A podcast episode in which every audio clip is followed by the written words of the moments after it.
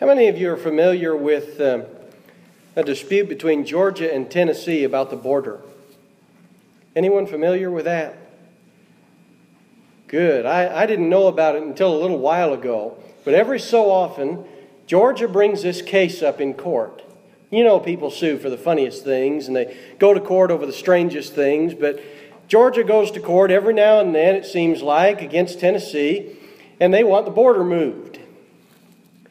And their claim is that when Tennessee and the surveyors were coming out and marking the boundaries, that those surveyors, they, they drifted. And they drifted south about a half mile. And so the border is about a half mile too low, and that really ought to be moved up.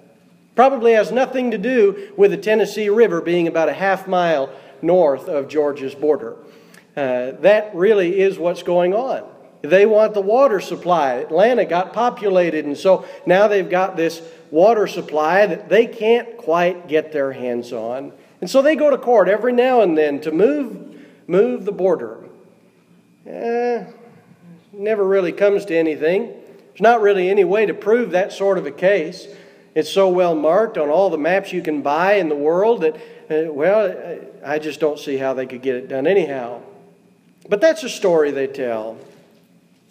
And you know, it would be ever so tempting. If I lived in Georgia, if I was the governor there and I was going up for reelection and I wanted to have something, something to put on my docket, I'd say, Well, I'm going to court about this border thing. I'm going to get it moved. I'm going to get you new water. I'm going to get you better supply. It'd be tempting to do that. Tonight we're going to talk about moving borders. Moving borders. When God made a covenant with his people back in, uh, in the time of Exodus and Deuteronomy and those places, when God made his covenant with them, he talked to them about a lot of different things about life. And if you've looked at all at that, you know that just about every piece of their life is covered under that law, what they should do in nearly every situation and how they ought to act. One thing that he dealt with, in especially, had to do with the boundary markers for their land. If you look at Deuteronomy 19 and verse 14, you're going to find just one statement there. Deuteronomy 19 and verse 14. And curiously enough, the, what follows it is something about uh, witnesses in court and giving a false testimony. And so here he says in Deuteronomy 19, verse 14, You shall not move your neighbor's boundary mark, which the ancestors have set, in your inheritance, which you will inherit in the land that the Lord your God gives to you, or gives you to possess. And so the boundary markers, these are things like perhaps a giant stone or a pile of stones that they'd set up so that when you came to it, you knew you were at the end of your land and the beginning of your neighbor's land. You knew where you could plow, you knew where you shouldn't plow. Uh, and so it's kind of like a fence today. It's a lot like a fence today. But they had these boundary markers. In Deuteronomy 27 17, there's the same idea, but it's put in a list of curses in a list of curses. Remember when the children of Israel went into the land of Canaan, Joshua had them line up, half of them on Mount Ebal, half of them on Mount Gerizim, and they recited the blessings and the cursings. And at Mount Ebal, they recited curses. That if you did certain things, you would be cursed. And Deuteronomy 27, verse 17 says, Cursed is he who moves his neighbor's boundary mark. And all the people shall say, Amen. And so when all the people went into the land of Canaan, they agreed to these things. There's many of them that you can see. But especially tonight, they agreed not to move the boundaries, marking the end of their land. Changing the boundary results in more belonging to you and less belonging to your neighbor unless you do it wrong. Moving the boundaries is a form of theft. It's a form of theft. You're taking land useful for growing crops, or maybe there's a well, right, Warren? Maybe there's a well just on the other side of the fence that, uh, that you want to get access to. And so you just push that boundary out a little bit, and there you have your new place.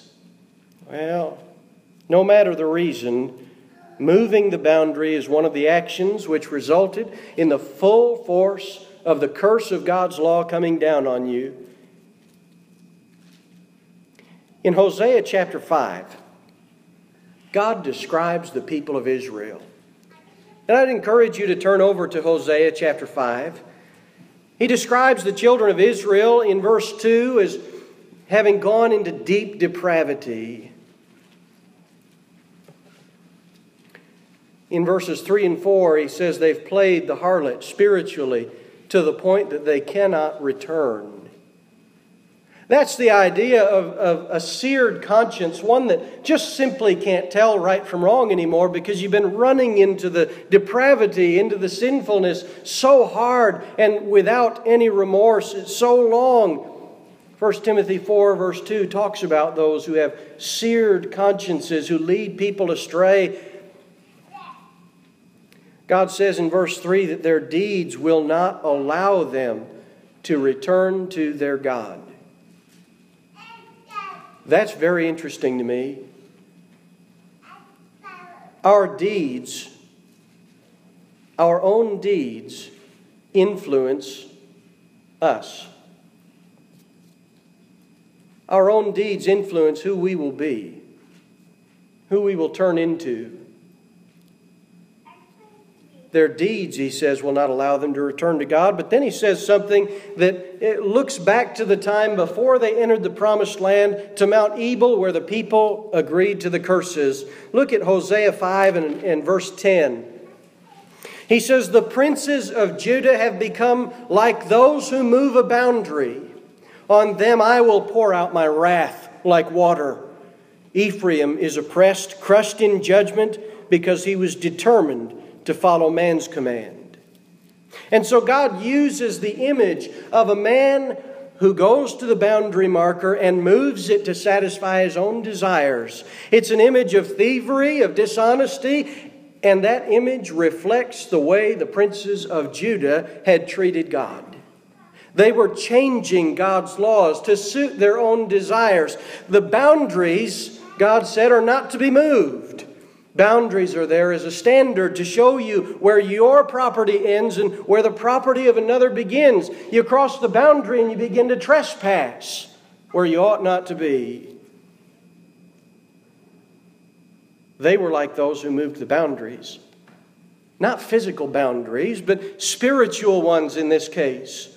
They were moving the boundaries of God's law to fit their desires. And notice verse 11, he says, Ephraim, who was determined to follow man's command, was oppressed and crushed in judgment.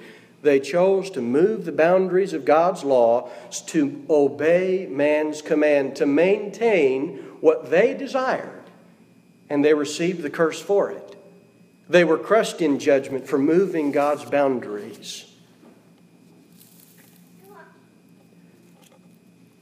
There's a lot of people today who would like to move the boundary. Not just would like to, but they are. But before we get to today, we need to realize that this was going on in the Old Testament times. We just read that. New Testament times, the, te- the days Jesus walked on the earth. Look at Mark chapter 7, around verse 6. It's a familiar text, I think. Mark 7, verse 6. He's talking to the Pharisees and the scribes of his generation, and he says to them, Rightly did Isaiah prophesy of you hypocrites. As it is written, This people honors me with their lips, but their heart is far away from me. But in vain do they worship me and listen to the moving of the boundary, teaching as doctrines. That is, teaching as the command of God, the precepts of man. Why was Ephraim judged? Because they wanted to hold so tightly to the command of men. Neglecting the commandment of God, he says, you hold to the tradition of man. He was also saying to them, You're experts at setting aside the commandment of God in order to keep your tradition. And then he gives them one example, one way that they were doing this. And it was about honoring their father and mother. Moses wrote that in the law. Of course, the law came from God, But honor your father and mother. And it says, He who speaks evil of father or mother is to be put to death. But you say, but you say, if a man says to his father or mother, Whatever I have that would help you is Corban, that is to say, given to God, you no longer permit him to do anything for his father or his mother, thus invalidating the word of God by your tradition which you've handed down. And you do many things such as that. Now, that Corban stuff may be foreign to us, but imagine it this way. Imagine that I've got a case full of $100 bills, uh, about like this size and this size, and I've got it sitting in my living room, and I set it down, and I open it up, and every now and then I glance at that money, and I think, oh, what great money that is. And then mom and dad get sick. Mom and dad fall on hard times, and they need some help from their son. And so they call me and they, they say, Eli, we need some help. We've got some medical bills we need help paying. We need a place to stay. We need to do all these things. And I just look at them and I say, Well, I, you know, I would, but I don't have any money. All the while, stroking those bills, sitting next to me. I would love to, but I don't have any money. And they say, Well, but we've seen the pictures of your box of money. We know that it's there. And I say, Oh, that's for the Lord's work. That's for the Lord's work. I, have dedicated that money to the Lord's work. I can't help you. You see how misunderstood that is? The Lord's work is honoring your father and your mother. That's the mistake that they made. They misunderstood. They twisted it somewhere along the way so that they could get out of what they didn't feel like doing. They moved the boundary, you see. They moved the boundary, and he says, You do many things such as that. He gave them one, but he could have spent a long time listing out all of the ways they'd moved the boundaries, all the places that they'd shifted what God had said. And he said they were experts at it. That practice didn't, be, didn't end when the church began. I would love to think that it did. Wouldn't that be nice if, when Jesus established the church, we finally figured out not to move the boundaries, to leave them where they are, and not, not to shift them just a, a hair? But in Galatians chapter 1, verses 6 through 9, another very familiar passage, Paul writes to them, saying, I'm amazed that you're so quickly deserting him who called you by the grace of Christ for a different gospel which is really not another. Only there are some who are disturbing you and want to distort the gospel of Christ. You know what distorting is? That's a word for moving the boundaries. You're changing it. And then he goes on and he says, Even if we or an angel from heaven should preach to you a gospel contrary to what we have preached to you, he is to be accursed. So you notice the link between the Old and New Testaments there? Isn't that a cool thing? In the Old Testament on Mount Ebal, they had the curses that were pronounced, and one of the curses was about moving the boundary. God applies it in a spiritual sense to the princes of Judah in Hosea. And in the New Testament, what does Paul do with the authority of Christ?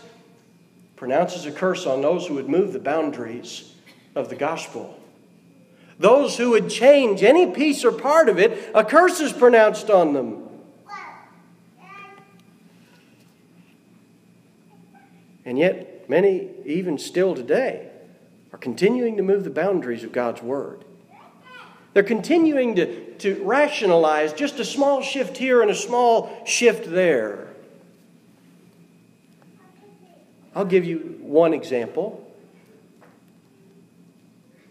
One that, that we understand and we would agree all together on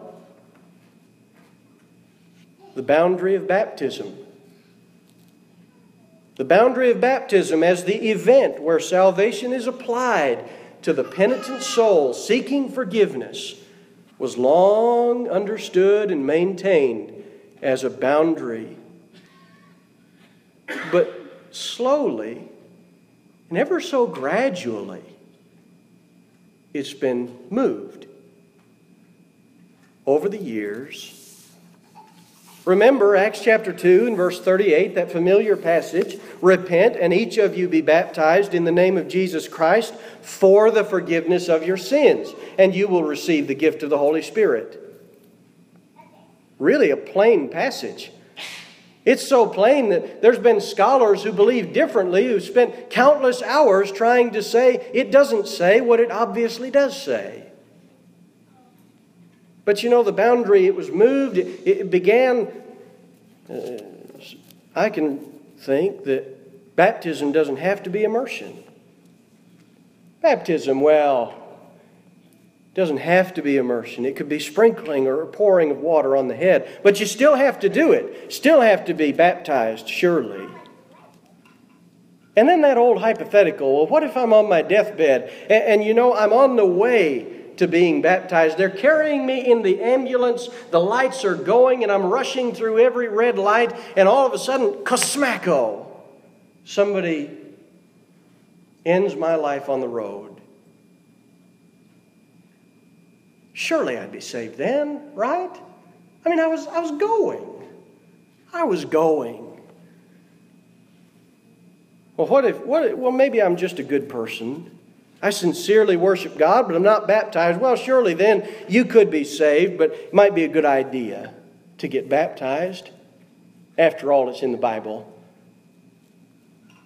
You know, I've heard that stuff. And then you hear, hear some guys, if you accept Jesus into your heart as your personal Savior, just say a prayer. Just think it hard enough. And in He'll come and He'll wash away your sins you can be saved without baptism, and really, baptism it's not necessary at all. And anyone who would claim it is, well, they're, they're just kind of Pharisaical, don't you think? Requiring such an old relic from such an old time? I suppose it couldn't possibly hold the power of the blood of Christ, could it? And as Jesus said, they do many things such as this. But we need to be careful. We need to be careful about looking at things that we all agree with. It's good to make a point in a sermon that way. That means uh, uh, afterward you'll say amen or, or you'll, you'll, you'll let, me, uh, let me know I did a good job because we agreed with it. Uh, the tougher points come when there's a man made thing that we just won't let go of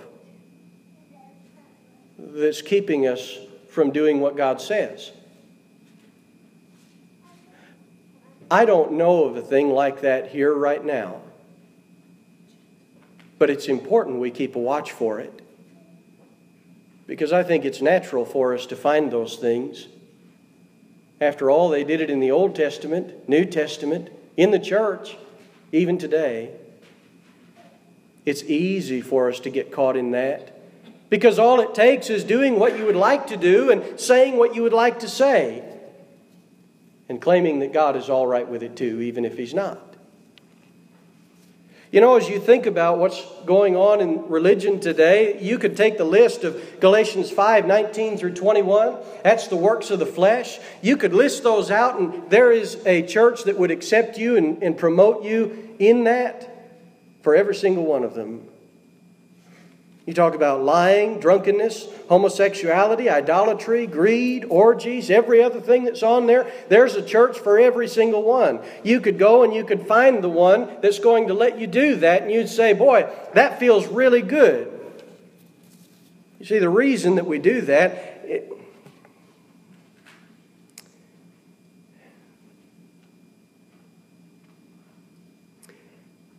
We do that so that we can avoid our conscience. And there's some, some discussions I've had with guys who are smarter than me who talk about this sort of thing, asking why do members of the church lose their minds? And one of the answers was that they know right from wrong, and their conscience eats them alive because they just won't do what's right. And so they sit and they toss and they turn at night, and they toss and they turn in the day.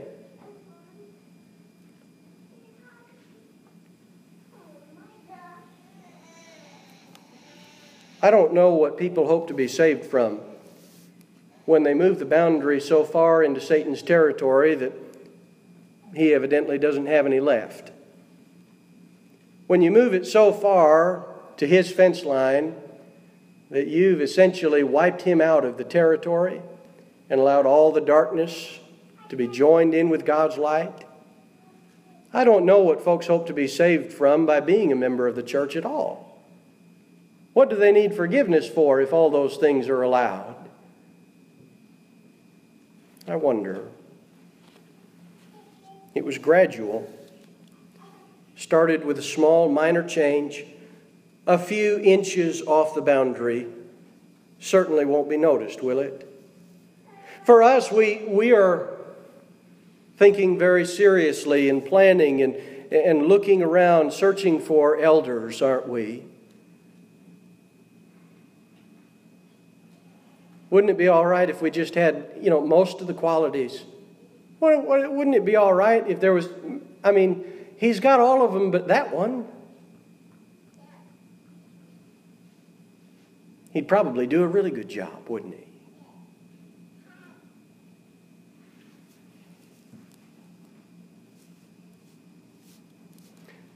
We need to remember to ask the question Did God set the boundary? Or didn't He? God set the boundary for us. Regarding who would be an elder in His church, He set the boundary very clear, very plainly. We need to be extra careful because moving the boundary in any subject for the church creates a disaster. But for us, that's the one we're facing now. Will you move the boundary so that the men that you are friends with or that you like could serve as an elder, or will you maintain the boundary that God set up and encourage growth? You see, that's, that's what happens. If you move the boundary to make things a little more forgiving, a little easier than God desired them, you stunt growth. But when you maintain what He has provided, there will be men who rise to meet that call, who look at themselves and see the shortcomings because the boundary's been maintained. And they say, I know what I need to do and what I need to fix. I know where I need to grow. And they grow. Keeping the boundary where it's supposed to be encourages growth not just in men who want to be elders, but in women, in children, in every Christian who will ever exist. There are a lot of things I'd be doing differently if God said it was right. And I suppose you can take that however you want. But when He sets the boundary, that teaches me where I need to be. And that's an important sort of clarity to have when eternity is on the line. God set the boundary. He said it very clearly in black and white. And we need to be sure that we are watchful so that the boundary doesn't get moved. And so that if someone begins to move a stone one way or the other, that we can help them put that stone back where it needs to be. Because we want to honor God. The sad thing is that there are some who would love to serve God but they've been taught using an incorrect boundary line. They've been taught using an incorrect boundary line and deceived into honoring that false boundary. A preacher, a teacher, an influential member, a father, a mother, a close friend. Someone moved God's boundary to suit their desires, and now someone is being deceived. we need to be boundary correctors. We need to be boundary maintainers.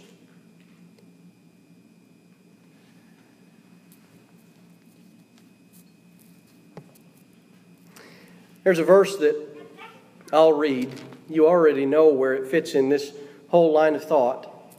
It's 2 Timothy 4, verses 3 and 4. Paul warns Timothy about a time that would come. And he says, There's a time will come when they will not endure sound doctrine, but wanting to have their ears tickled, they will accumulate for themselves teachers in accordance to their own desires, and will turn away their ears from the truth and will turn aside to myths. Do you notice the future tense of that statement? It, it was happening in Timothy's day, surely, but he says it's not going to get better necessarily, it's going to continue happening. That's what moving the boundaries sounds like. Believing the myths and the lies willingly because they say what I want them to say. And so it frees my conscience. It's our job to be true to the original boundary. God said it in the New Testament. So set aside the traditions or at least be willing to. Set aside your sins, surely, and be satisfied walking within God's boundary. He's made it clear. And He's made it very clear that there is no excuse to walk outside of it, and that on the judgment day, you will want to be within it. The question tonight is Are you walking within the boundaries God has set? Are you walking within the boundaries God has set? Those who have not obeyed the gospel, you are outside the boundaries of God's kingdom tonight. Because you can't get into His land without obeying the gospel. If you desire entrance, you must put Christ on in baptism. That's baptism by immersion for the forgiveness of sins. You must seek that forgiveness in baptism, and you have to decide to obey Him from that point onward. Not that you'll be flawless, but that that is your desire. That it's your desire to maintain the boundaries and walk within them, not to run beyond them. And if you're a Christian tonight, but you've moved God's boundary to ease your conscience, realize that you're not easing your conscience, you're searing your conscience. Moving those stones allows you to think that what God calls sin is what God calls right. And that begins the searing process. You start training your conscience to think that wrong is right. If you've been doing that, realize that you're not truly safe the boundary doesn't move. God's got a map that doesn't change, you see. He set it down very clearly. And even if you try to change it, it maintains the same. Jesus said in John 12 48 that his word is what will judge on the last day. That word shows us where it's safe to walk. That word shows us where it's good to walk, where we'll find blessing, where we'll find every good thing and fellowship with Christ and each other. And so, if you need to repent tonight and replace the boundary, this is the right time. This is the time to put it back. And so, if you have a need tonight, we ask that you please come forward and make it known as we stand and sing.